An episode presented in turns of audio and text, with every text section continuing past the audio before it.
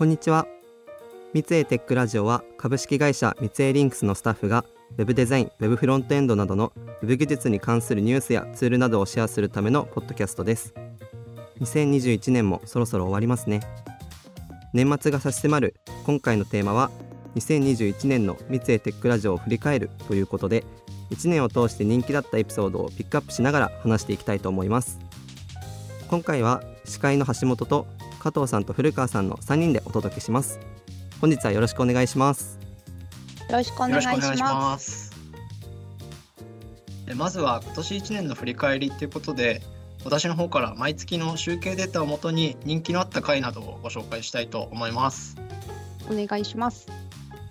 はい。エピソード別の再生回数トップ3を見てみると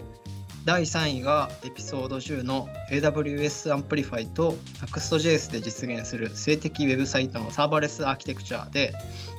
第2位がエピソード182021年のデザイントレンド。第1位がエピソード17の新技術から見る次世代のレスポンシブウェブデザインでした。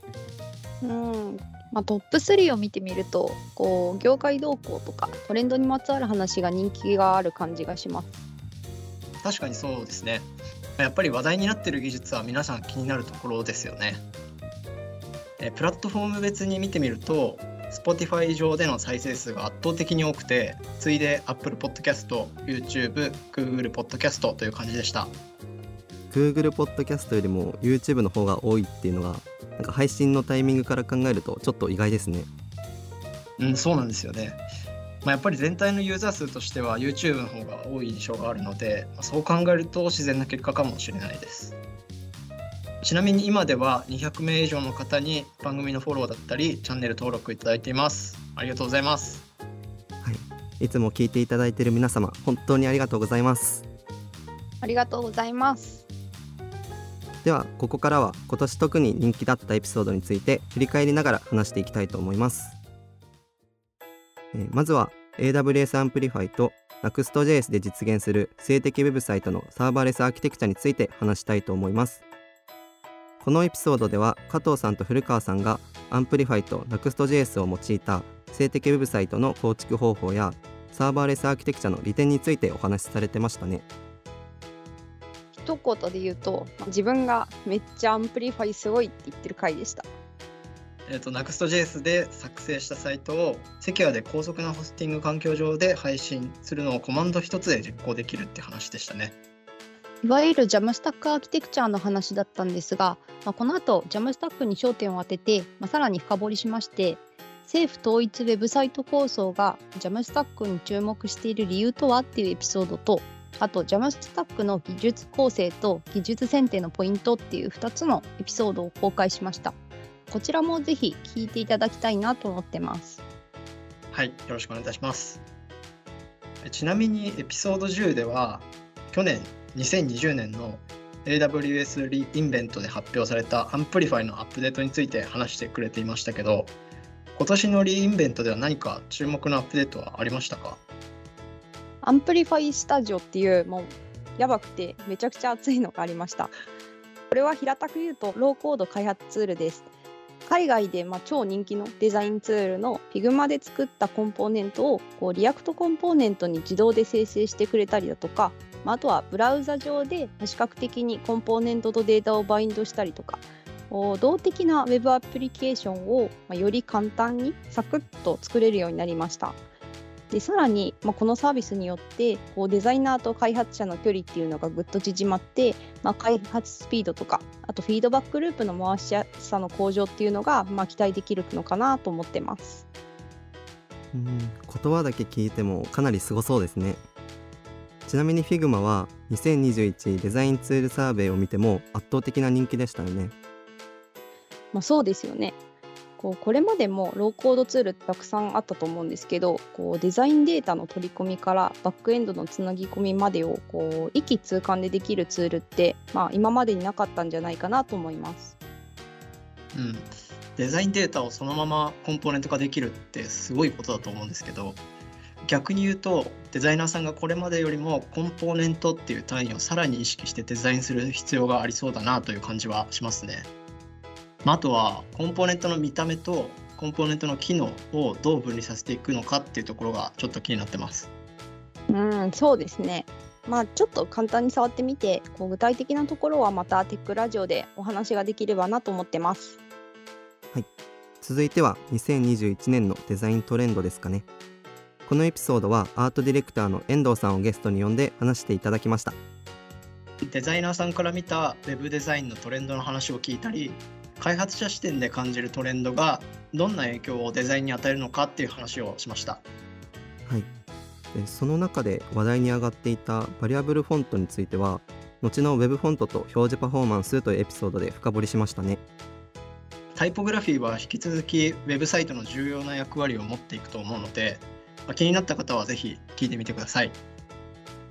ちなみにエピソードの中でトレンドというのは単純に見た目がいいから流行っているわけではなくてまあ OS だったりその他のツールなどいろんな外部要因も関係してるんですねっていう話をしたんですよ。なのでさっき話していた Figma のようなデザインツールがデザインシステムやローコードツールの発展を後押ししてまあ、それがさらに新しいトレンドになってみたいなことも考えられるので今度はそのあたりのツールのアップデート状況とかを踏まえながらこれからどんなトレンドが来そうですかねみたいな話をしてみたいなと思いましたおー面白そうですねちなみに無茶ぶりするんですが加藤さんは2022年以降のデザイントレンドは何が来そうだと思いますか？そうですね。トレンドを左右する外部要因としてはまずサステナビリティが一つ挙げられるかなと思います。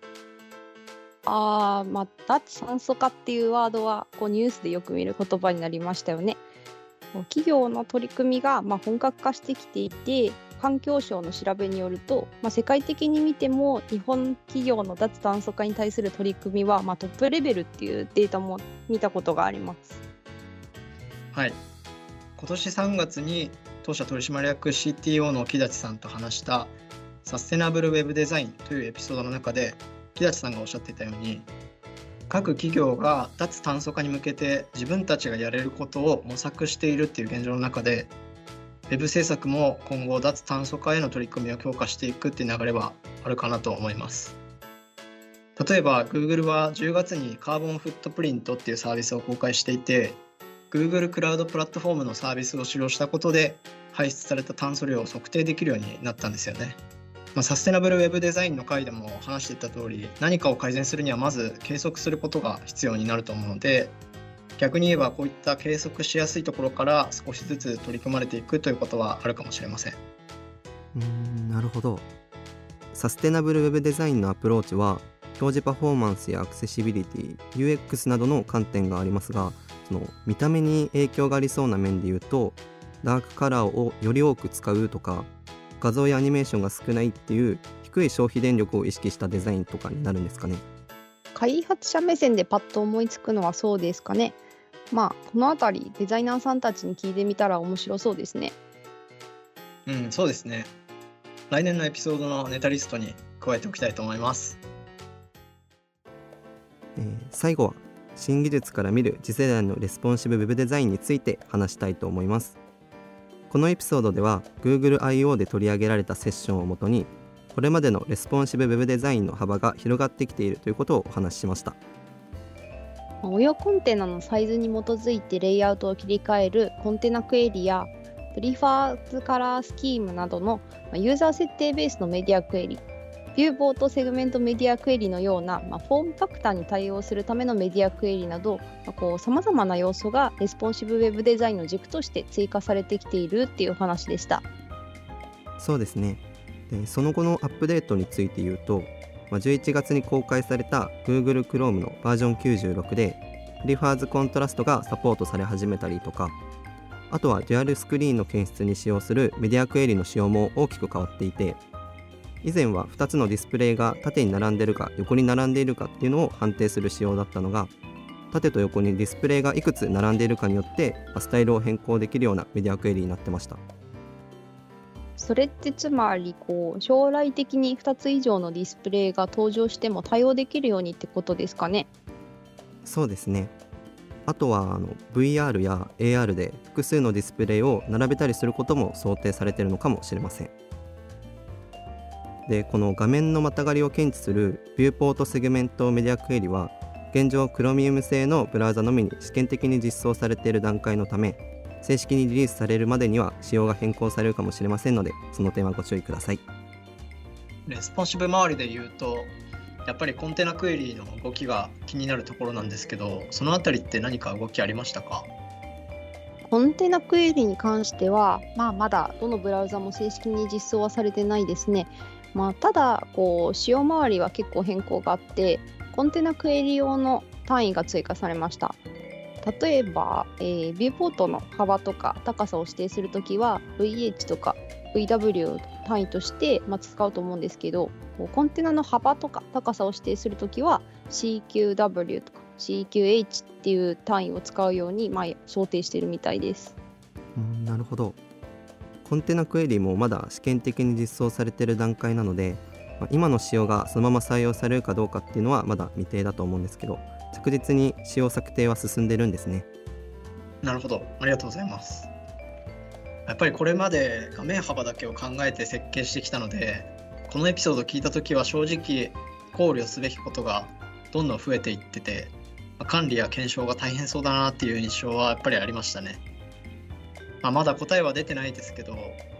これから運用に頼るウェブサイトを作っていくにはデザインシステムなどを活用してデザイントークンだったりコンポーネントをしっかり管理していく必要がありそうだなっていうところは感じました。はい。